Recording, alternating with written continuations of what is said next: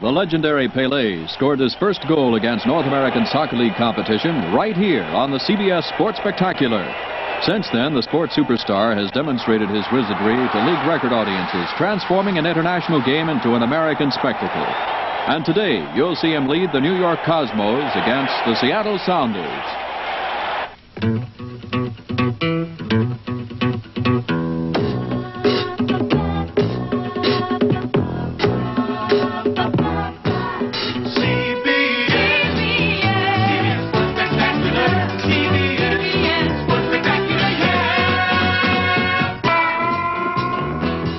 On the CBS Sports Spectacular, a North American Soccer League match from Seattle, Washington.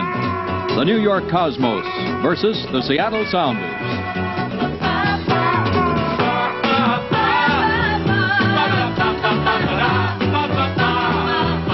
Welcome to dynamic Seattle, Washington, in the heart of the Pacific Northwest. And the Seattle Center in 1962 site of the World's Fair, the famous Space Needle. And now, home of the Seattle Sounders of the North American Soccer League. Hi, everybody. I'm Frank Glieber, and this is Bedlam. 18,000 standing room only at Memorial Stadium here in Seattle, Washington, for the North American Soccer League match between the New York Cosmos and their superstar Pele and the Seattle Sounders. Both teams leading their respective divisions in the NASL. New York on top of the North, Seattle in the West. It should be a great match. Welcome to Good Seats Still Available, a curious little podcast devoted to exploring what used to be in professional sports. Here's your host, Tim Hanlon. Hello there, everybody. How are you? My name is Tim Hanlon, and this is Good Seats Still Available, our curious little podcast journey each and every week into what used to be in professional sports. Yeah, believe it or not, that's what we do here uh, each and every uh, every week.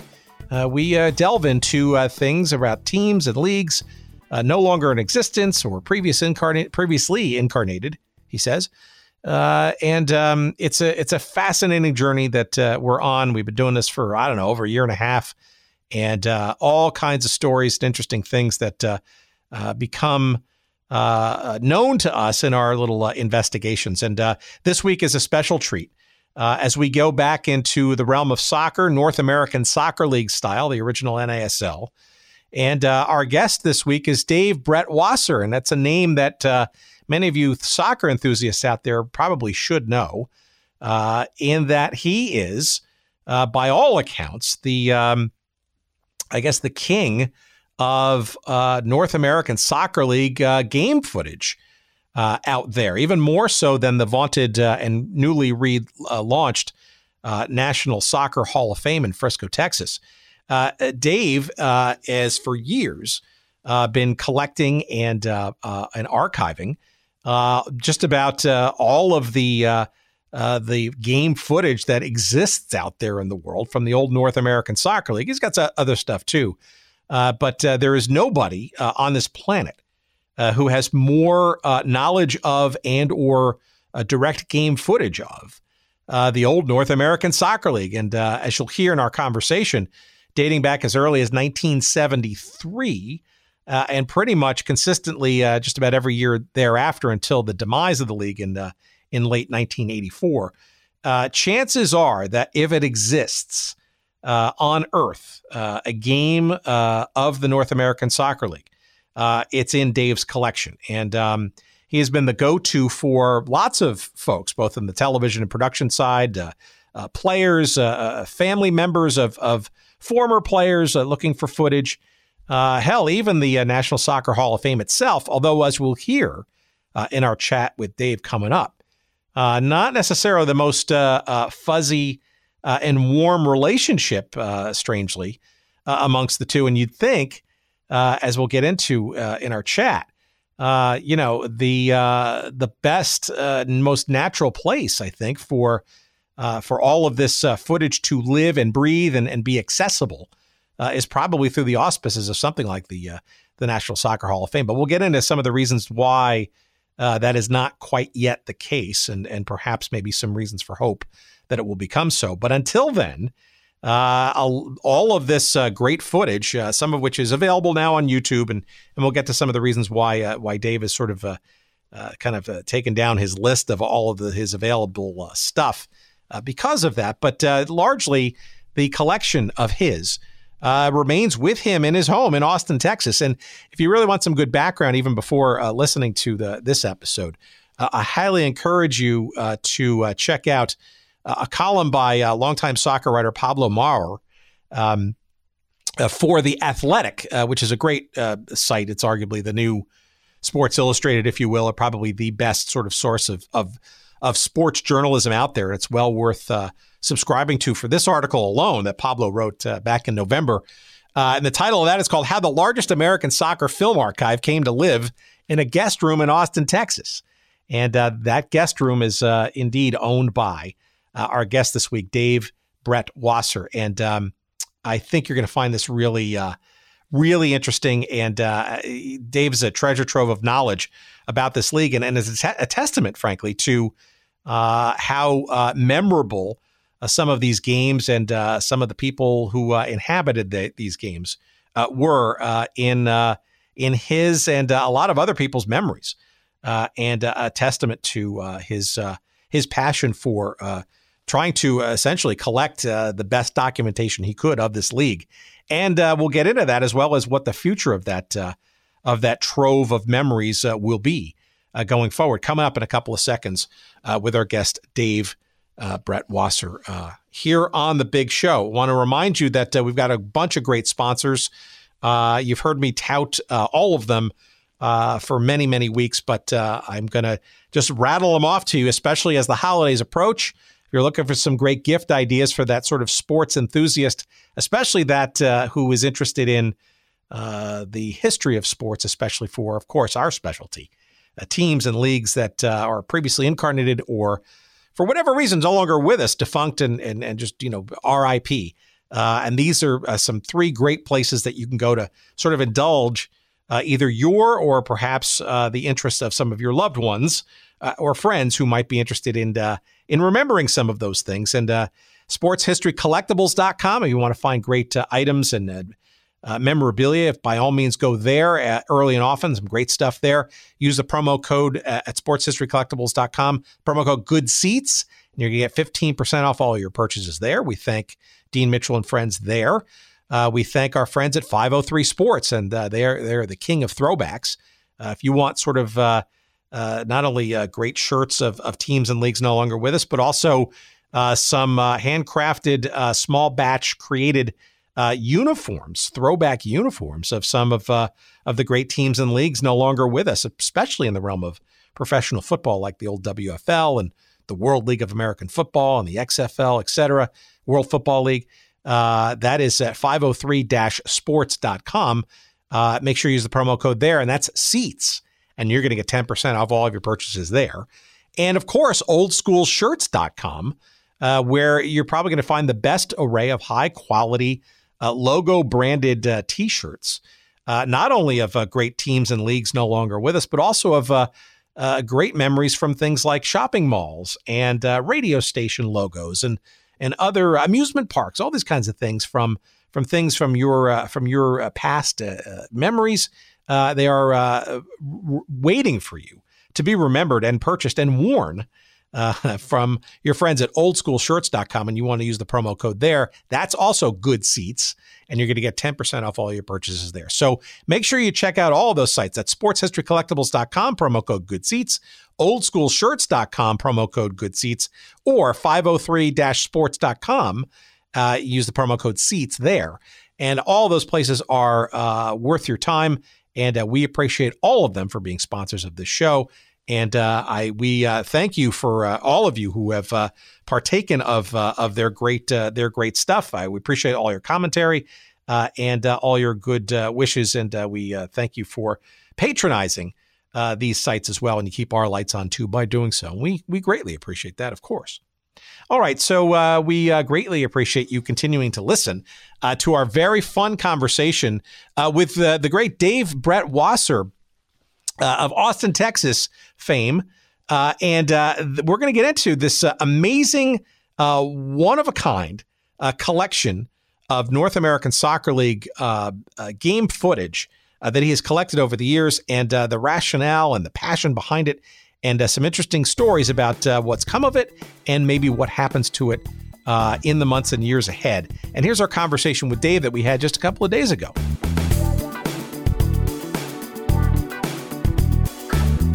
I grew up in New York City in uh, in the 1970s, and I was a fan of all sports. It wasn't just soccer. Um, I was a fan of my my grandfather was a huge baseball fan, so he would take me to Yankees and Mets games. Um, I love the Jets and the Giants. I love the New York Rangers uh, and the Cosmos as well. Um, I became a bigger soccer fan as an adult. I think eh, when I was growing up, I was I like soccer equally well along with the other sports. Uh, now I'm primarily a soccer fan. Um, and, you know, I grew up watching the Cosmos on WOR TV, Channel 9, as I'm sure you did as well, because you were in the New York metropolitan area. Absolutely. And, um, yeah, the, the voice of Jim Karvellas and Seamus Malin calling the Cosmos games. And I used to love the way the games always started with Jim Karvellas saying, This is Cosmos soccer. Um, you know, the, the amazing thing, I mean, one of the many ways that soccer is so different now than it was back then is that uh, for, for, for us growing up, the Cosmos were the only soccer on TV. That was it. There was, I mean, I wasn't even aware that the U.S. national soccer team existed in those days because it was never on television. I didn't, I don't recall ever seeing any news about it or uh, international soccer was was barely on TV. There was a show on PBS called Soccer Made in Germany, which I only became aware of years later. I wasn't even aware of it at the time. And I probably wouldn't even have watched it at that time because I wasn't interested in what was going on on the other side of the world. Uh, and you know, so so the Cosmos were it. I mean, I don't even think I watched a soccer game featuring a team other than the Cosmos until around like 1986, after the Cosmos were gone. Um, and you know, I mean, now you you know now of course we have we have so many choices, and that's a problem for MLS because MLS has to compete with all the other leagues. Uh, one of the the uh, real advantages the NASL had is that they were the only game in town, the only soccer game. Um, I, I didn't go to many soccer games because my parents weren't into it. Um, you know, the, the Cosmos played out at the Meadowlands, and I had no way of getting out there uh, with my friends. Um, you know, I lived in, I grew up in Manhattan. Uh, I think I went to one Cosmos game at the Meadowlands in those days. Um, I think it was in 1979. Uh, and, you know, for me, I mean, I, I, my story is I, I grew up watching sports and loving sports and, in, in the 1970s and the 1980s, and then sometime around like the early 90s, I started to get nostalgic for the games and uh, and the players that I had watched growing up, and I wanted to see those games. I had an emotional attachment to those games. Now, I recognize that I have a different way of looking at this as, than than many people and many sports fans. Many people don't really care about what happened in the past. Um, I mean, Henry Ford famously said, "History is bunk." Uh, he didn't care. He said, "I don't care what happened before. I care about what's happening now." Well, I care about what's happening now too. In fact, I care about what's happening now even more than what happened in the past. But I, I have an emotional attachment to certain things from the past. Um, and I, I wanted to see the, the games that I had watched. Unfortunately, you know, the, the, the games, the original broadcast of the games were not, and are still are not commercially available. Um, you can walk walk into a movie store and buy a copy of a movie that you watched in 1977, but you can't walk walk into a video store and and buy a copy of a game you watched back then.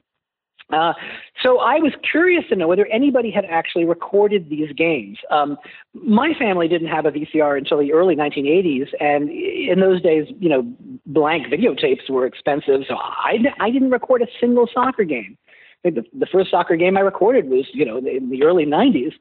Um, but I was curious to know whether anybody had. And uh, before I started this this detective work to, to track down all these old NASL videos, I thought I'd, I'd, if I'm lucky, I'll find maybe 10 or 20 videos of Cosmos games.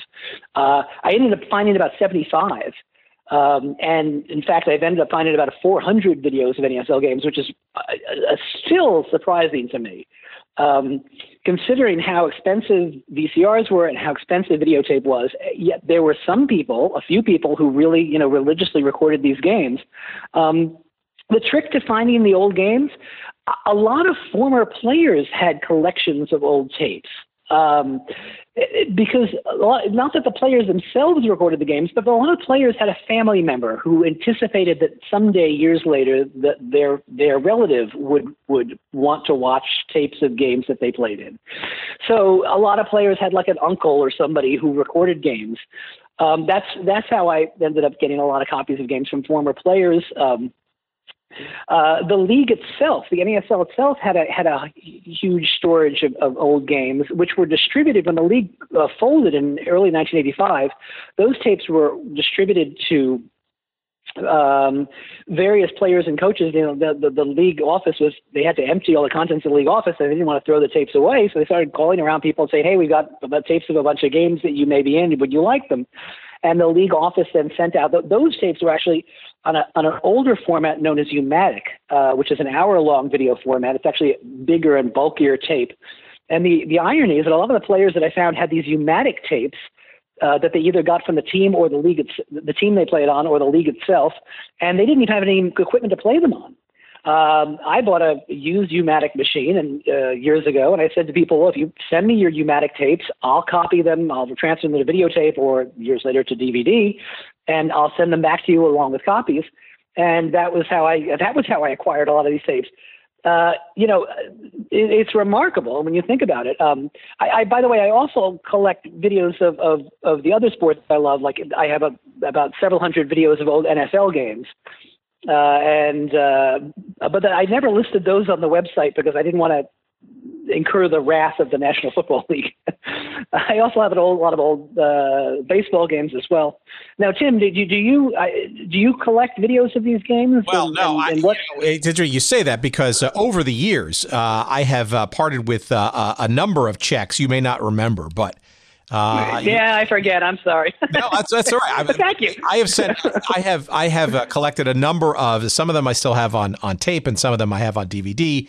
But no, I, have been a, a regular. Uh, I you know you sort of a, uh, a, you know a junkie, shall we say? Now, now, did I send you just soccer games, or did I send you videos of other sports as well? No, I don't even remember. I was, no, I think it was just soccer games. But I mean, to me, oh, okay. I I too was fascinated by, and you know, to me you know, growing up as a kid in northern New Jersey, I was a little easier to get to to games and stuff, and we had season tickets for the Cosmos. You know, that was a oh, did you? Yeah, truly yeah. an amazing, you know, ma- amazing time, and only more made more, um, I don't know, more uh, important and uh, uh, indelible as the years went on because you sort of see all the you know the rise today of, the, of how much money is in the game and and the super teams yeah. like the Chelseas of you know five yeah. six years ago the Cosmos right were you know a, a gigantic big white hot comet of uh, of yeah. excitement on the world stage uh, it was a New York phenomenon it was a global soccer phenomenon you had I mean it was you know Andy Warhol was a I mean it was this is craziness I know, I know. right and and oh, to not get wrapped up in that right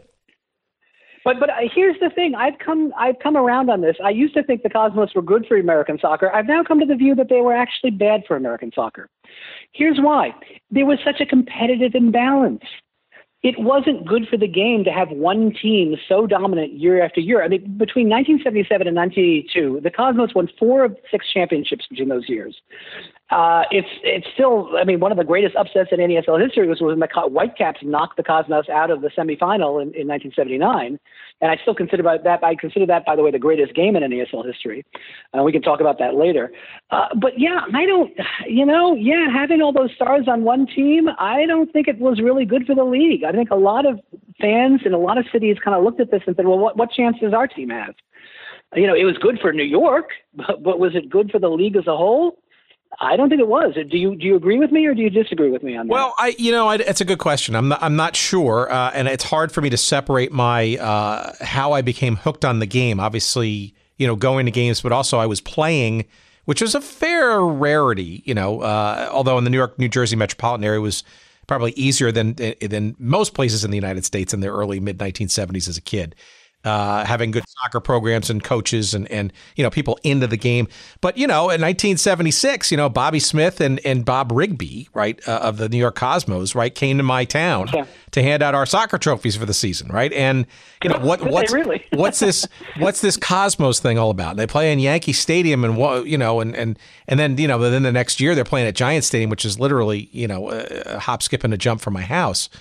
Um, So, but I, you know, I think you're right. Uh, I, you know, but I also think, you know, without them, you wonder, uh, you know, and we, and maybe I could sort of segue into, uh, you know, sort of the history of the North American Soccer League. We've delved in that uh, into that a little bit yeah. on the show uh, with both direct and indirect uh, uh, participants, shall we say?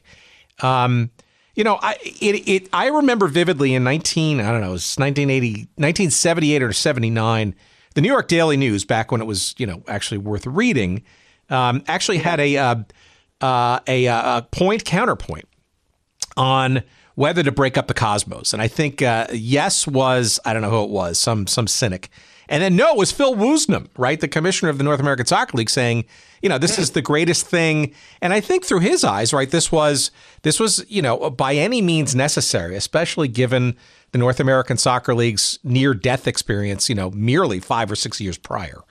Uh, that this was a worldwide uh, uh, marketing calling card, right, for the sport of soccer, the United States breaking through.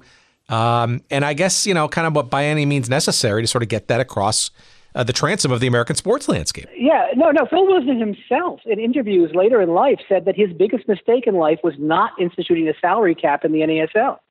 So he recognized years later what a mistake that was. With a salary cap, there wouldn't have been any star-studded New York Cosmos.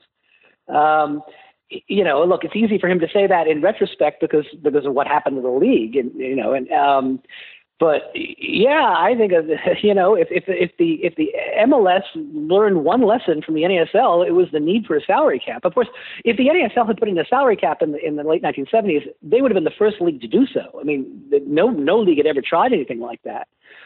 You know, eh, but it would have helped. I think, yeah, it would have broken up the cosmos. It would have helped the league as a whole.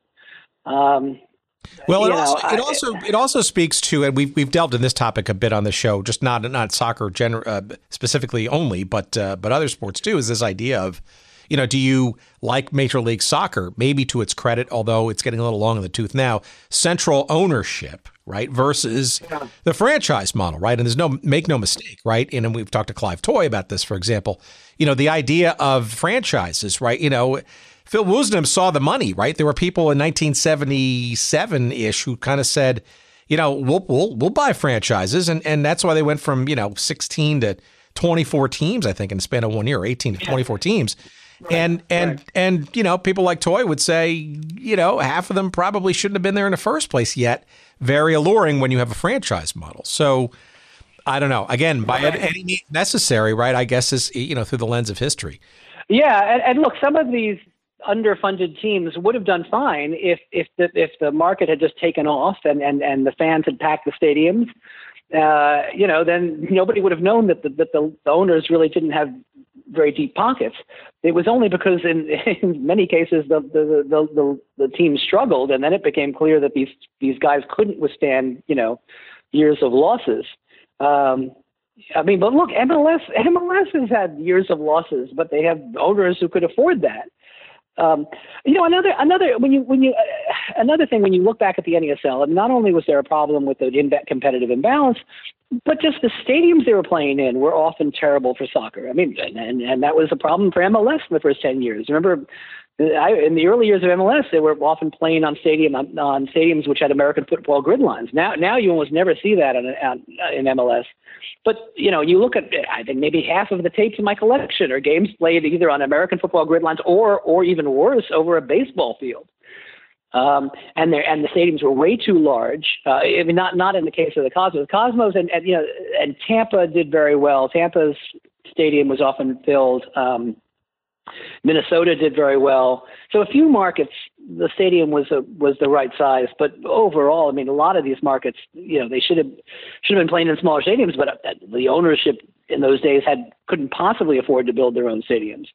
Uh, there wasn't that wasn't even an option. They had to play in in these you know large, gigantic football stadiums and baseball stadiums, and and they paid a big price for it. Um, although that wasn't part of the consciousness at the time. I mean, it wasn't until years later that people started thinking about getting the sport of soccer into the right kind of stadium. I, I don't remember in, in the 70s or 80s anyone talking about stadiums and how to get you know because I, I suppose because at the time building a new stadium wasn't even a wasn't a, a possibility so it was just you just took what you could get Um, but that that hurt the NASL tremendously. Um, you know, uh, and, and, and, I mean, we, we could we could go on and on about all the different problems the NASL had, but let's let's stay, stay positive. Let's talk about the good things in the league. Well, yeah, let's let's rewind, let's rewind. So, at what point, yeah. you know, when you decided that, hey, you know, there, there's got to be some some evidence, some some you know uh, uh, tapes uh, of some of the games that I remember floating around out there. At what point uh, in your journey did it sort of become sort of go from sort of a curiosity to I can't think of a better word obsession? Uh, good question. I, I you know, I guess um, I, I went to graduate school for philosophy in the late '90s, uh, and then in 1999 I got my master's degree, and uh, I kind of shifted from philosophy to this. and you know, it, yeah, it did become an obsession. It just became. I, I was just you know curious. I I I'd, I'd read about a game, um, and I think, oh man, I wonder if that's out there. Uh, and in some cases, you know, the tape was out there. I mean, I'm, I'm astounded to find um, some of the some of the things I've had. A few of the games I've never found. You know, there's a there's a famous game that played in 1977 when the when the Cosmos I think sold out Giant Stadium for the first time. Uh, it was a playoff game against Fort Lauderdale.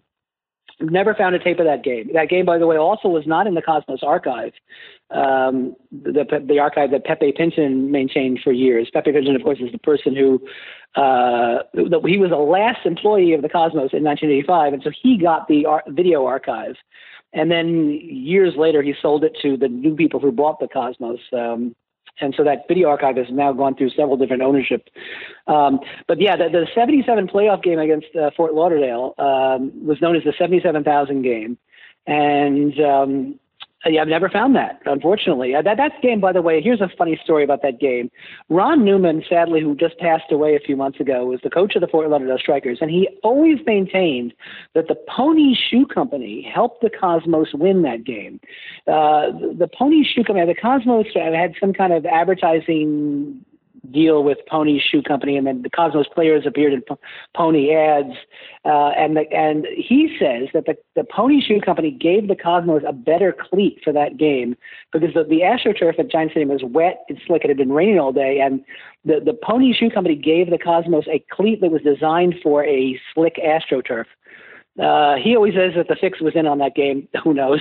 well, I'd, I'd, have to see that game to see. That's another reason why I'd love to find the tape of that game to see with the strikers playing players slipping on the field more than the Cosmos players. I, who knows? Do you, know, Tim? Do you remember that game? Did you watch that game on TV? Yeah, I, I, were you at that? Were you at that game? No, I, you know, I, I, I, was no, I was uh, ensconced uh, away at uh, uh Boy Scout uh, camp uh, in northern the state of New York and pouring rain, and, and it was a sore subject because my parents, of course, dutifully mailed the program to me the, the next day.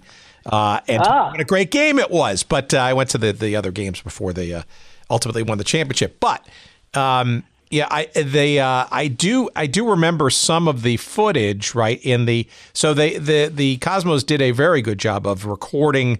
Uh, I guess sideline camera stuff, right? That was not broadcast. Yeah. Right. Right, right, right. Yeah, there was a one guy, a, doc, a filmmaker whose name escapes me right now. Oh, who was he? He and he had access. He had uh, he had, had access to the sidelines, and he would often stand behind the goal. And he every he was the one who made the annual Cosmos highlight films, and um, and so a lot of the a lot of the goals in those highlight films were shot from his camera. I think he was he was the one holding the camera uh, from behind the goal. And so in, the, in the 77 Cosmos highlight film, you see highlights of that of that Strikers Cosmos playoff game, and you can see the, the Cosmos goals. But you know, it'd be nice to see the whole game. I, I'm the kind of guy. I, I you know, I, highlights are okay, but I, I want to see the whole game. I want to see. To me, like the highlights are far more interesting in the context of the game itself.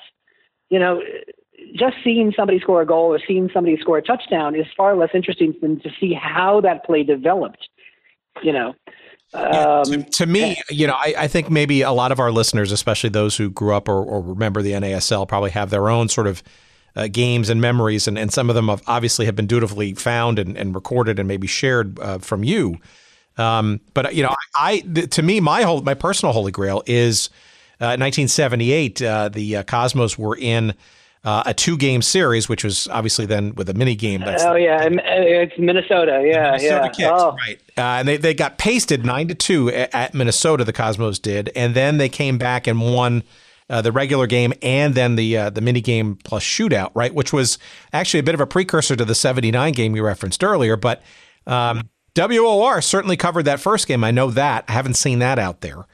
Uh, and then I have the I, I, I have the first half of that game.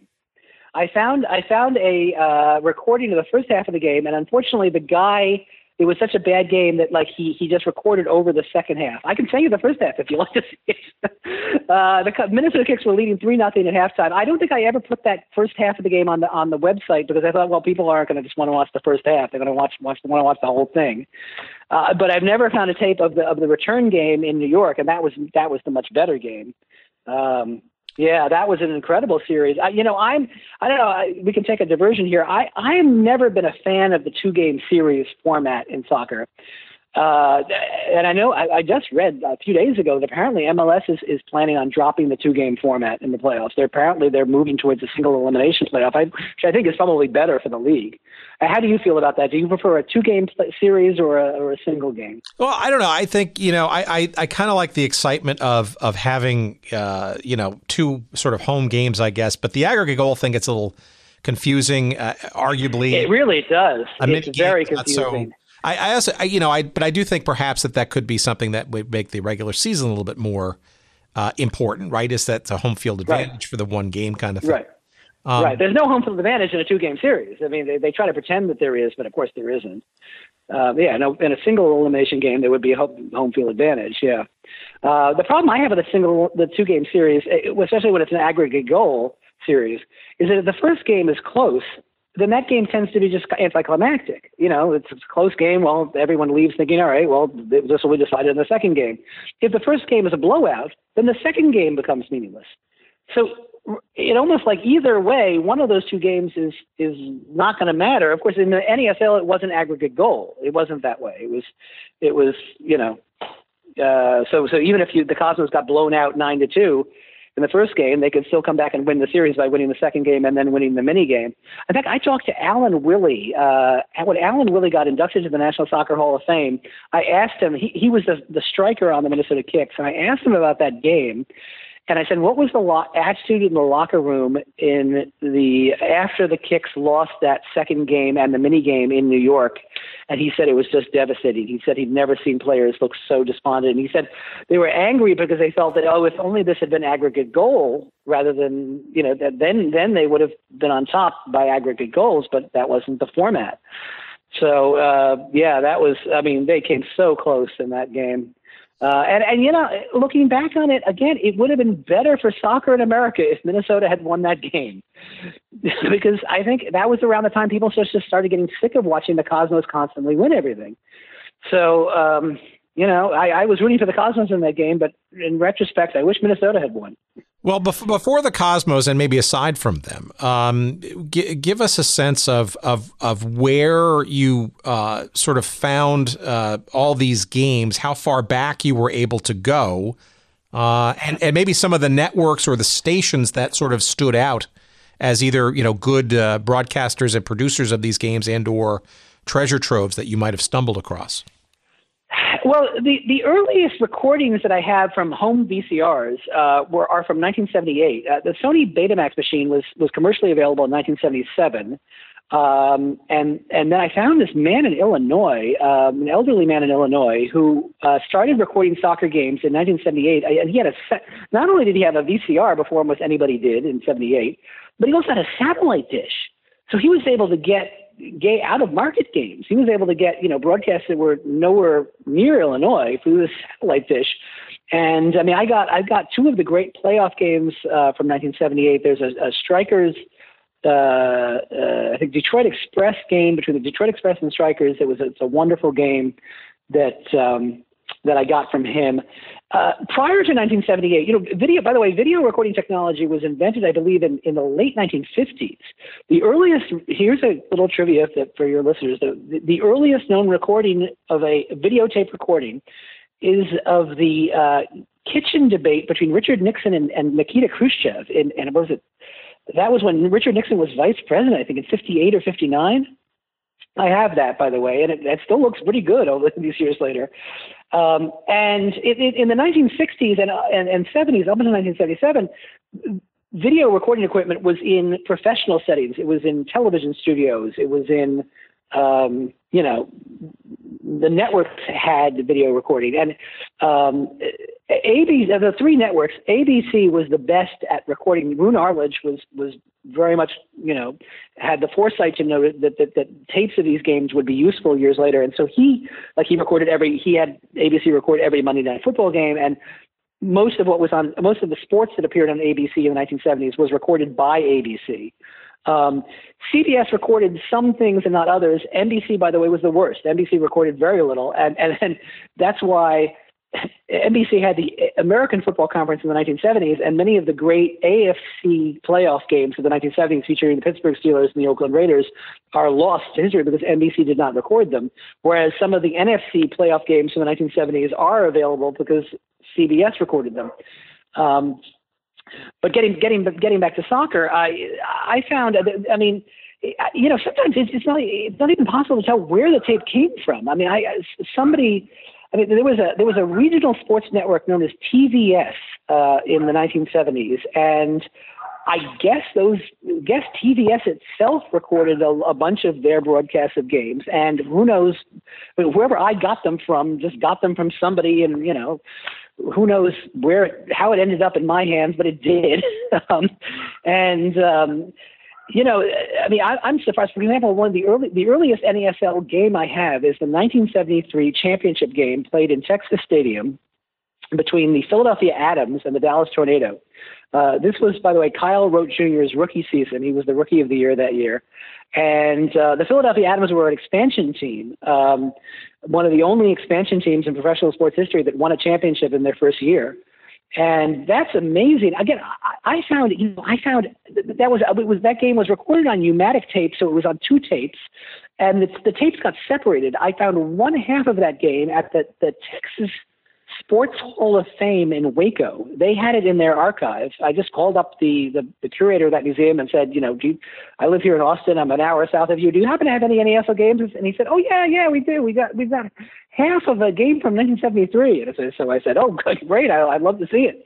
Uh, and then I, I don't remember even where the other half came from. Um, it, it, it, it's almost, I, you know, it's hard to know where, how these how these tapes ended up in some of the people who ended up owning them. Um, and, and of course, you know, you know now. Um, the, the, the, you, I know you want to probably curious to know why I closed down my website. I, I, I started my website, as I said, I got out of graduate school in 1999, and then I think it started the website shortly after I left graduate school, where I listed all the tapes that I had. And I ended up closing it down last year because so many of the games are now on YouTube most of the NASL games in my collection are, are, are, on YouTube, and so I feel if people can just watch them there, they don't need to get them from me. Uh, and there's a, a, sort of a placeholder on my website which just says that look, I felt that at this point that my site, my archive has become kind of obsolete.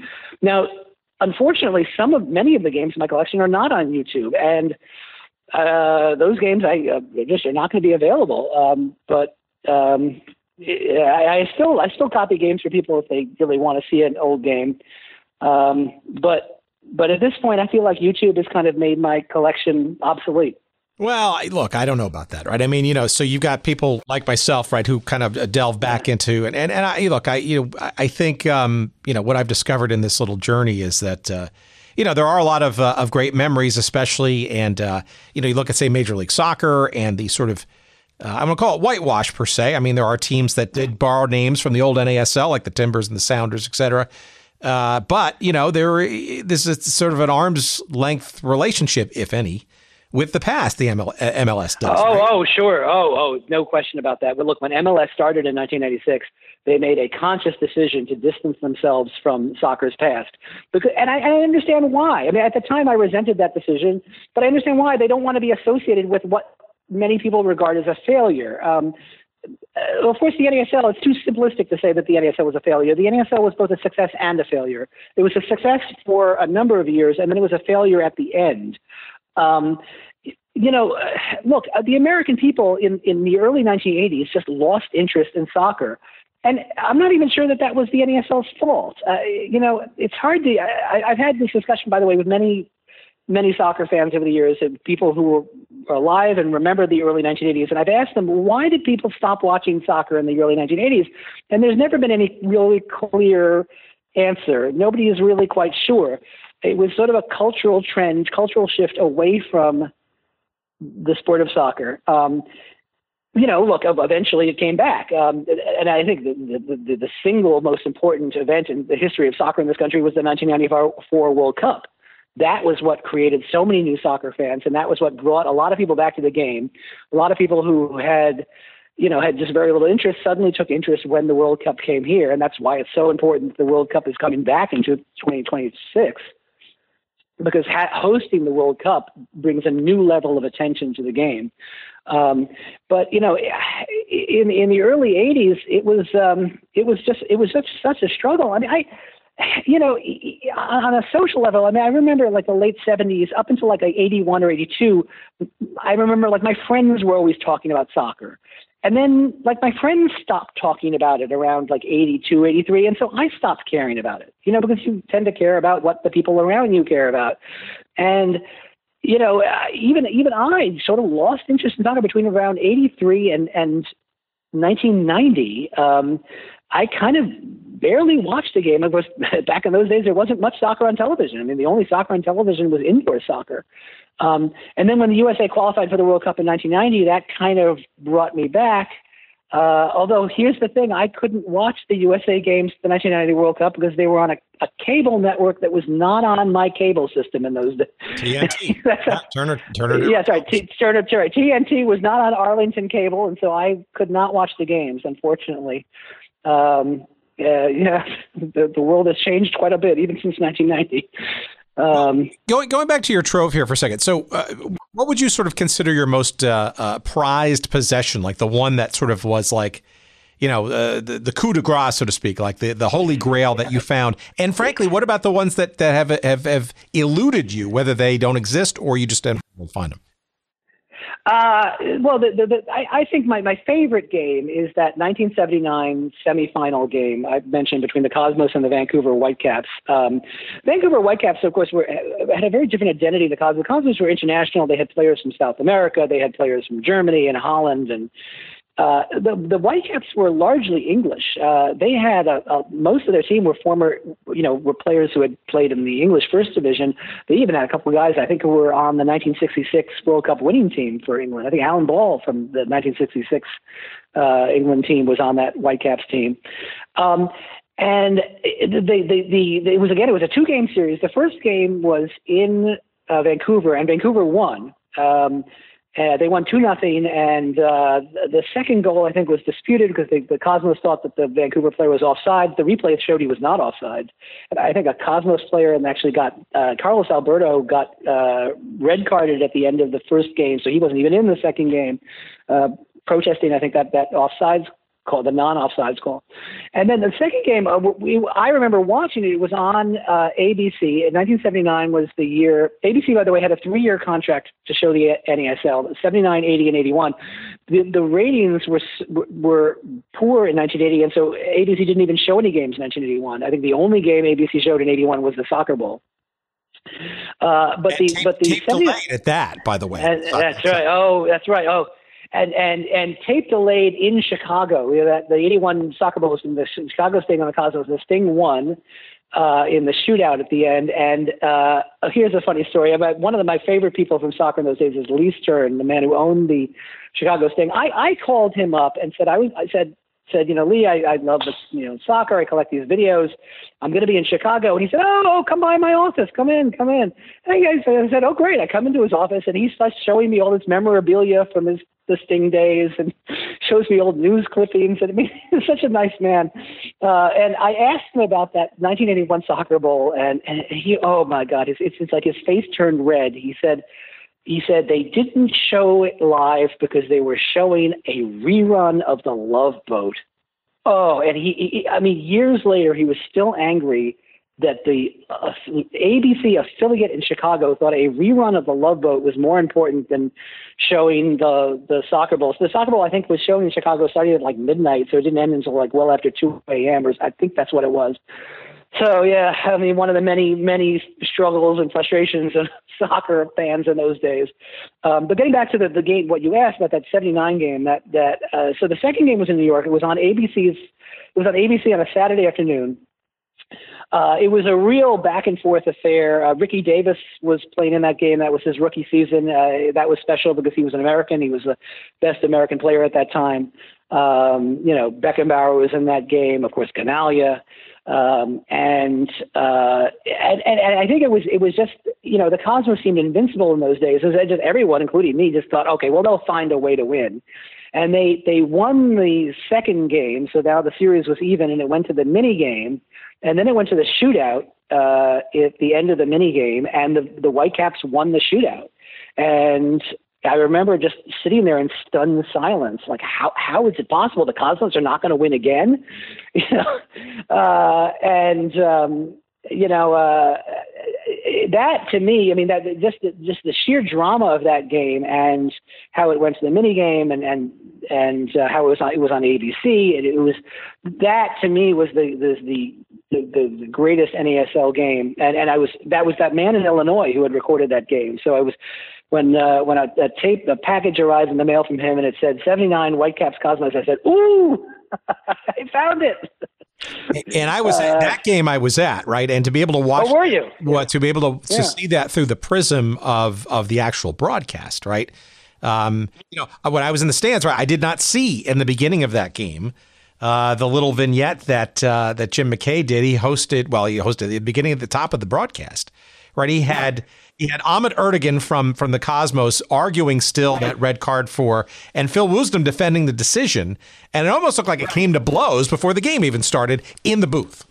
Uh, and that, you know, and that was fascinating. and Verne Lundquist, you know, getting flummoxed by various calls made or not made, and all offsides call, whatever, and he couldn't get the answer from from the linesman and stuff. And he, you could see that that Verne was, you know, perturbed by sort of the lack of information that he was, frankly, not being given. And Jim McKay trying to say, "You stay on the, you stay on the case, Verne." I mean, it, it was a quintessential, like almost a microcosm, I guess, of the of the league itself, all in one three plus hour package. Right, right, right. Uh, and there was a disputed goal in that that game as well. There was a ball that hit the uh, a, a Whitecap shot that hit the underside of the Cosmos crossbar and then went straight down. And I remember showing they're showing it on replay, saying, "Well, is the whole ball past the line?" Well, it was it was not called a goal. I think that was probably the right call, but there was you know so it even had some some there was even a dispute in that one. Um, yeah, that was that was an amazing game and. Um, you can look back and think about what might have been. I mean, you always wonder if more people had been watching that game, would they have become soccer fans? Well, who knows?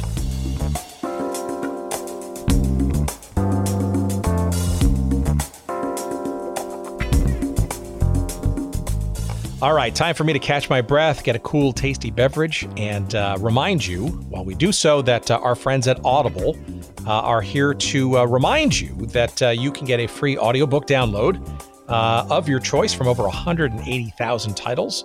Uh, if you go to audibletrial.com slash good seats and uh, use that link, of course, to uh, try for yourself a free audiobook on us, uh, gratis, if you will. And you will love the idea of audiobooks. It's, uh, it's an awesome way to kill time uh, and uh, occupy and stimulate your mind, uh, perhaps when your eyes are busy doing something else. And of course, there are plenty of interesting books to be found, especially in the world of sports and sports history. I think our audience might enjoy a few of these, of course, including uh, the seminal work by uh, baseball uh, legend Jim Bouton. It's called Ball Four. It is uh, not only written, but it's also narrated by him. You could use your free credit for that book. And of course, as you know, Ball Four uh, centers around the 1969 uh, one year wonder that is the, there was, the Seattle Pilots of Major League Baseball, but obviously the the background for a whole lot of other observations about the sport of baseball, and it remains to this day perhaps one of the most celebrated writings about the sport of baseball uh, in this country. Of course, you can also, if you're not a big baseball fan, you can go into the world of soccer uh, with uh, the autobiography called My Turn by Johan Cruyff, the uh, late Johan Cruyff, perhaps one of the world's best ever uh, soccer players. Uh, he of Dutch heritage, of course. Uh, plenty of uh, great legendary years at club play as well as national team play uh, for the Dutch team, as well as for our audience, maybe a little bit of interest, uh, his journeys in the North American Soccer League in the late 70s and early 80s with the Washington Diplomats and the Los Angeles Aztecs. And of course, if you're into football, uh, there's probably no better book, especially if you find yourself uh, really interested in the sort of deep and rich history of the NFL, with uh, the book called NFL Football A History of America's New National Pastime. It is written by Richard Crepeau and narrated by Marlon May. That, too, uh, is uh, an audiobook that you could choose from over, like I said, 180,000 titles. Uh, there's got to be something in there that's going to be of interest to you. And by all means, give it a try. And we appreciate you doing so at audibletrial.com slash good seats. And again, you're going to get your free uh, audiobook download. You can cancel it anytime. And again, even if you cancel it, you can keep that book as long as your device exists. So again, we appreciate it. Give it a try. audibletrial.com slash good seats. And now back to our conversation.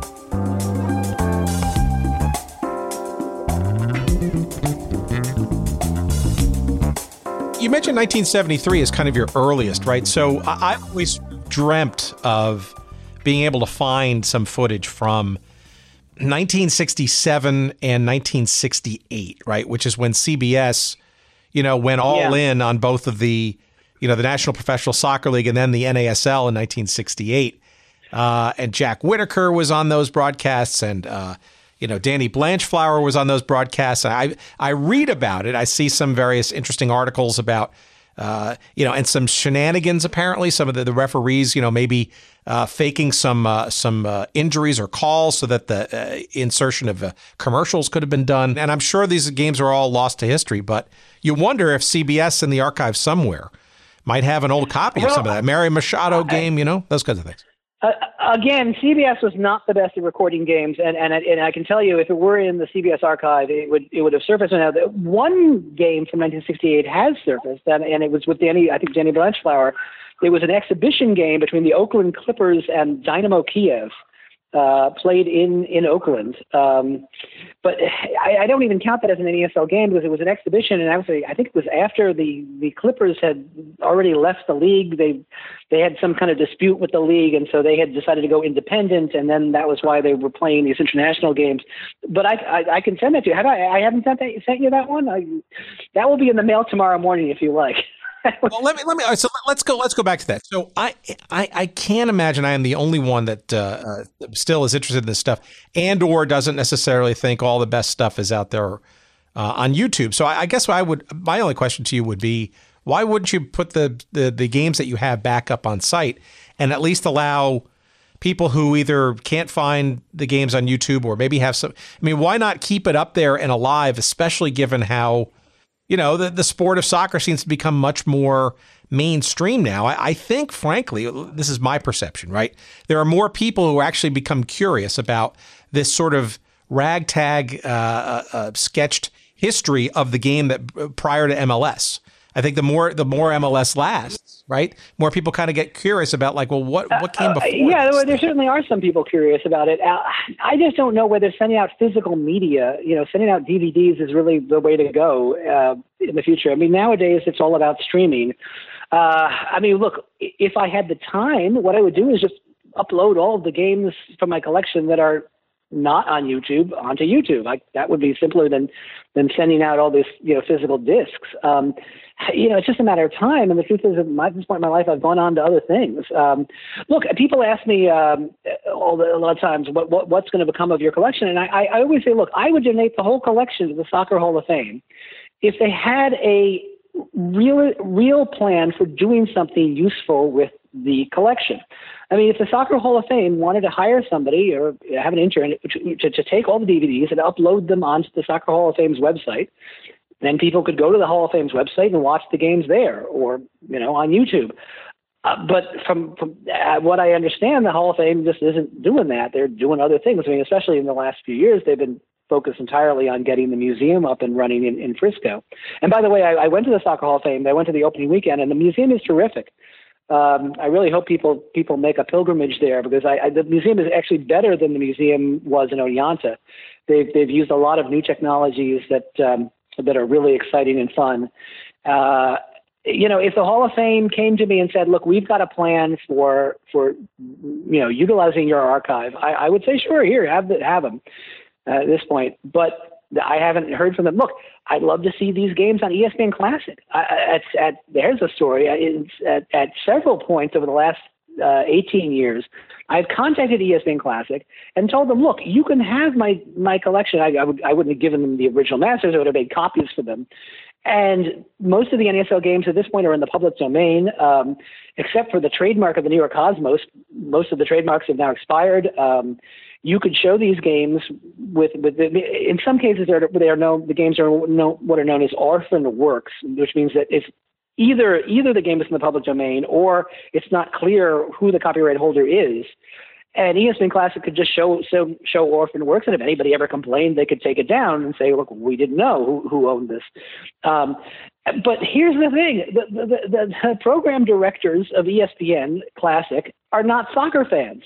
The last time I checked, it was the the, the program director was some like 30 year old kid who had no interest in soccer whatsoever. Um, I mean, I, I remember having a conversation with him over the phone, and I said to him, "Well, you know, the MLS has has teams now that are using the NASL names, like the Seattle Sounders." He said he'd never heard of the Seattle Sounders. He had no no interest in MLS, no interest in, in historic soccer. I mean, this is the, the programming director of ESPN should be somebody like our age or older who who watched these games growing up and who, and who has who has members which games mattered to people at the time they originally aired. That that's the person who should be in charge of programming at ESPN Classic. ESPN. Uh, from I've talked to employees at ESPN and they say that well ESPN Classic is just this kind of thing that you know, nobody really cares about. It's just this afterthought. Um, by the way, I, I, tried to reach John Skipper. John Skipper, for many years, was the person running ESPN. He he was uh, a, a real soccer fan and, and and did a lot to help promote the game in this country by by getting soccer onto ESPN. I wrote him letters. I I, I called his office. He wouldn't take or return my phone calls. He wouldn't respond to my letters. You know, the programming director is not somebody who cares about soccer, and the people above the programming director, ESPN, are unreachable. So. That's that's why soccer is not on ESPN Classic. But by the way, I, ML, somebody somebody at MLS told me that MLS has tried to get uh, the early MLS Cups on ESPN Classic, and and again it was met with the same resistance. you know, I don't know if you remember the first MLS Cup was between DC United and LA Galaxy, played in a rainstorm, and that was a that was a wonderful game. Uh, ESPN Classic was not interested in showing it, so it's unfortunate. Um, yeah, and I think, look, I, I, uh, it, it, uh, I, with all the, the advent of streaming services, right? You think maybe ESPN Plus or some other, some other entity. But I, I want to go back to your, your comment about the National Soccer Hall of Fame, right? And having the one in Oneonta and and uh, have not yet been to the the, the new one. Um, you know, I, I also wonder, and I've said this on a couple of past episodes with some of our NASL guests. You know, I wonder if the uh, Major League Soccer's uh, shall we say, significant investment in bringing it back to life. Uh, and ironically, the Hunt family, right, which was, you know, uh, the the originator or progenitor of the old original uh, North American Soccer League, right? With Lamar keeping the thing yeah, afloat, yeah. right? The idea yeah, of, you know, right? So I, I can't imagine. There just seems to be sort of a convenient, uh, uh, uh, you know, ignorance, I guess, of sort of what happened in the past. And I don't, I don't understand why you know, an entity like that wouldn't want to take you up on that offer because it's a treasure trove. You have essentially the video treasure trove of American soccer. You know, well, thank you. Yeah, I look. It's a mystery to me too. I mean, I, getting back to what I said earlier in the broadcast. Uh, look, people's tastes are different. There's some people who only care about what's happening right now. Um, they don't care about what happened as recently as 10 minutes ago. Uh, or, or certainly don't care about what happened 10 or 10 years ago or 30 years ago. Uh, there is a, a, certain number of fans, so fortunately, like you and me, and others who do care about it and who like to relive those moments because it's it's fun to watch and it we have an emotional connection to sports from the past. Uh, unfortunately, those people simply are not in position. The people people like us are not in a position to put these games on the air. Uh, to see just ESPN Classic. I remember I. I um, back when it was what was it Fox Sports World before FS1 is the Fox Sports Channel, but before F, what was called FS1, what, what was it called? It was uh, the, the Fox, Fox, Soccer Channel the, for the, a while there, right? Fox Soccer Channel, right? And right, Fox Soccer Channel before Fox Soccer Channel was Fox Sports World. And again, I contacted the programming director of those channels, and they the guy who ran uh, the programming director at Fox Soccer Channel was a Australian man whose name again escapes me, who grew up watching First Division soccer in England on Australian TV, and so surprise, look at what the only historic soccer that showed up on the Fox Soccer Channel was old videos of old English First Division games. That was I remember 10 years ago watching, you know, old games from the FA Cup in the 1970s on Fox Soccer Channel because that's what he cared about. You know, people seem that's the way these things seem to go. People don't want to put on games that they didn't care about when they were young. They they, they getting tripped up on my words here. They only want to put the games on that they cared about when they were young, not the games that they didn't care about, which is which is just the way it goes. Um, yeah. So, are what's gonna all right? So, what's gonna happen with your your uh, your collection? Is it basically going to be there for uh, any of the uh, small handful of visitors that you may invite up to your uh, to your place, or or is or do you, do you, think there will be a place where it ultimately goes uh, for for more to enjoy, perhaps? Uh, that all depends, I think, on the Soccer Hall of Fame. I mean, if the Soccer Hall of Fame uh, cares enough to do something with my collection, then it will go there. If it, if they don't care, then it's going to stay here. There's your answer. Um, you know, um, I, I don't see the point in sending the collection to the Hall of Fame if it's just going to gather dust in a closet somewhere in Frisco, Texas. That doesn't that doesn't seem to me that seems to be pointless. Um, I mean, I've already provided the Hall of Fame with with a, a bunch of DVDs that they and they use clips from those DVDs um, for some of the uh, for some of the displays in the Hall of Fame. So some of my collection is in the Hall of Fame, you know, small parts of it.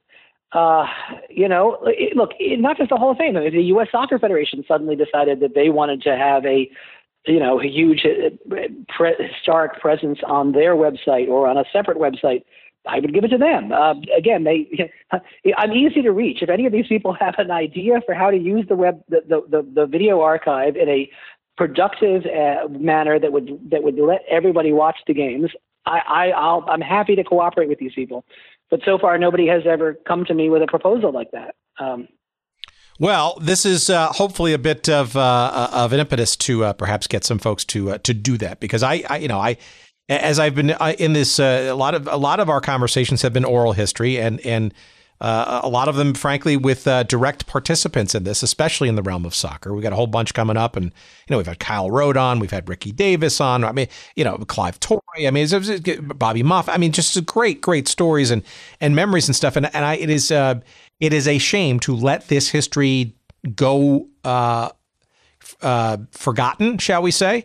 the and video is probably the the thing that you know most youngins today sort of understand and, and, and on a phone in particular right they could get access at any time.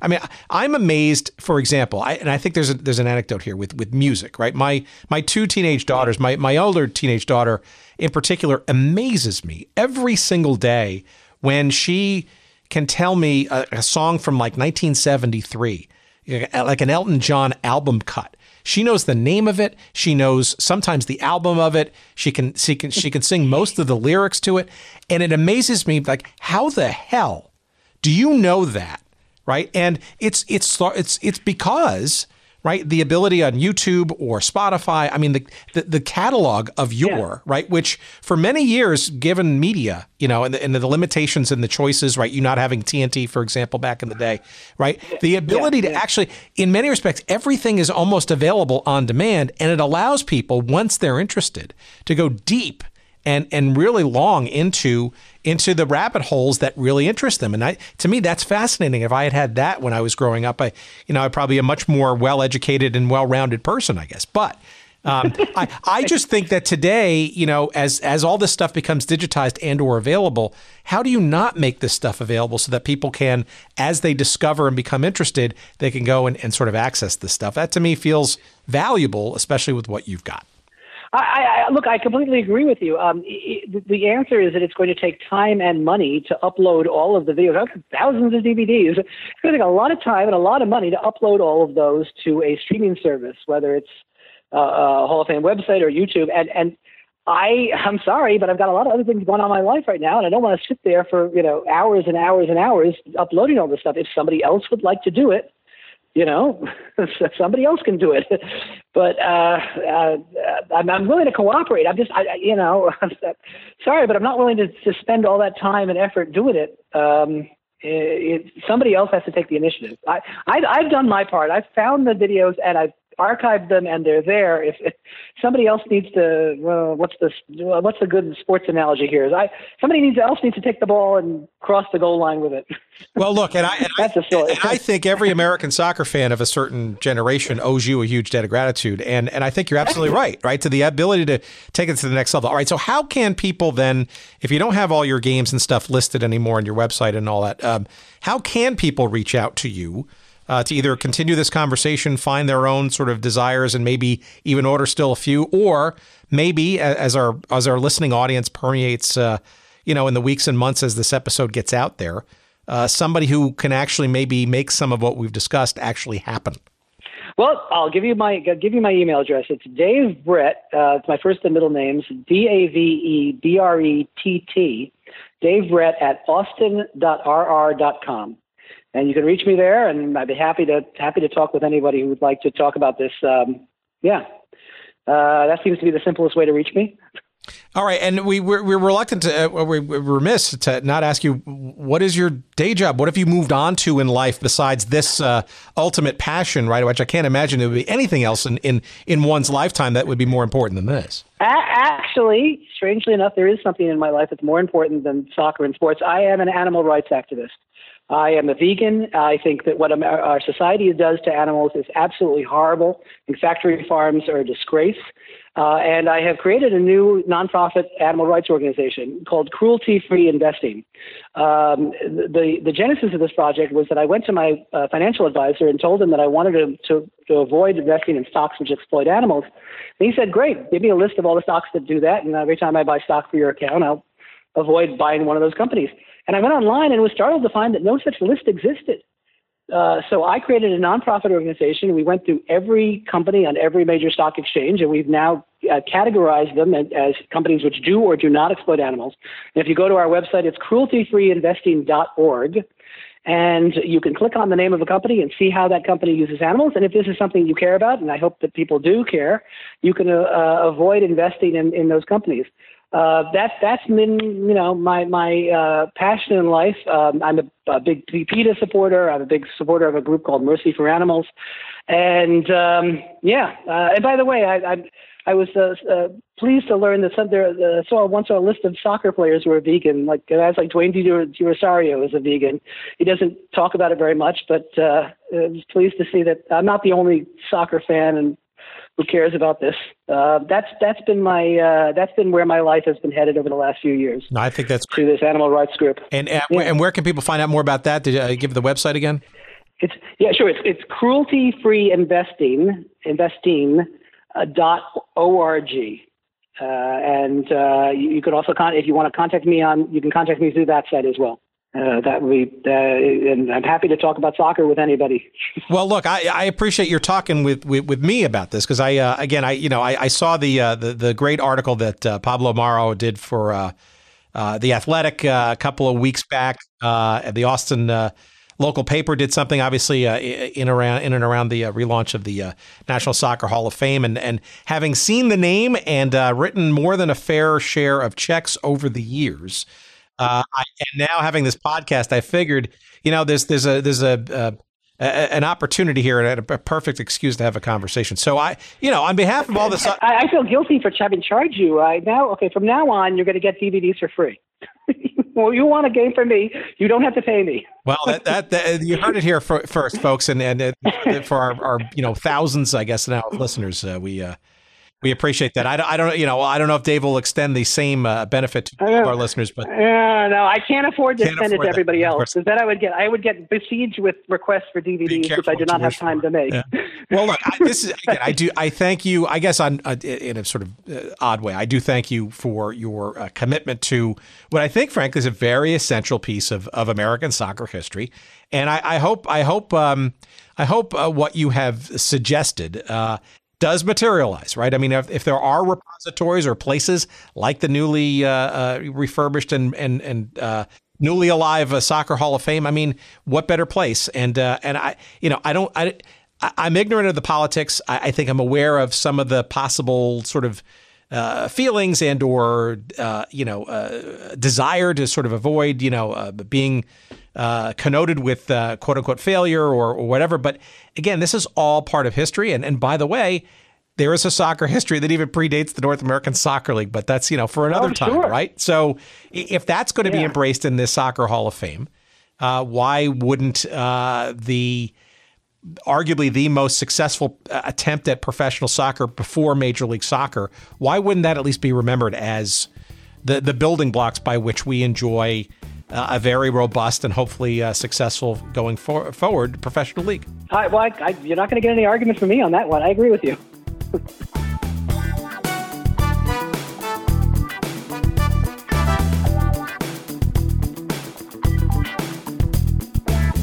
All right, interesting conversation for sure, and uh, a situation uh, that you heard there that uh, needs to be addressed, don't you think? Uh, the idea that the uh, uh, the the most deep and historically solid trove of North American Soccer League video game footage is sitting in someone's personal collection in his home, and not in a place, let's say, like the National Soccer Hall of Fame, where it ought to be uh, and uh, shared uh, and uh, celebrated uh, is kind of beyond me. And I think, frankly, it's even beyond uh, Dave's comprehension, too. Um, and, you know, it, it's a head scratcher, but it's an, also an amazing testament to Dave's personal passion and, and interest in keeping the, the history of the North American Soccer League alive. and I, look, I think there's probably some other footage out there uh, that will surprise us over time, that will sort of uh, find its way uh, out there into the world. And, uh, and I hope that uh, it could be uh, joined by uh, the rich uh, array of stuff that, that Dave has compiled, and preferably in a sort of professional environment where all of us as soccer fans can enjoy it. and hopefully, maybe this this little conversation will will spur some interest a little bit further to do so. Now, you heard uh, Dave has uh, essentially uh, kind of uh, turned off his website and, and, the list of all the great uh, uh, games and stuff that he has access to.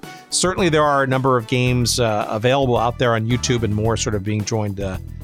with them, you know, by the week it seems. But Dave's email address, if you want to contact him, if there's a game you're looking for, or perhaps there's someone out there who can maybe uh, figure out some ways here by which we can get uh, all of this footage uh, sort of out there uh, and digitized and shared, whether it's uh, under the auspices of a Hall of Fame or some other mechanism, some other mannerism, whether that be you know an ESPN Classic or one of these you know dozens of, of um, streaming video services are out there. I mean, there's a you know uh, maybe it's professionally uh, curated on YouTube somewhere where we can get this stuff out of uh, out of Dave's home for God's sake and, and, out there into the world so all of us and more of us can enjoy it.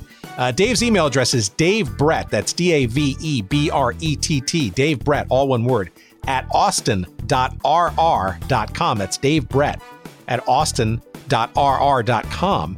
I'm sure he'd love to hear from you, especially if you've got uh, some soccer memories and whatnot. And uh, and again, especially if you think you've got some kind of uh, uh, inroads to perhaps on how we can uh, figure out a way to get uh, all this uh, great videotape digitized and out there into the world.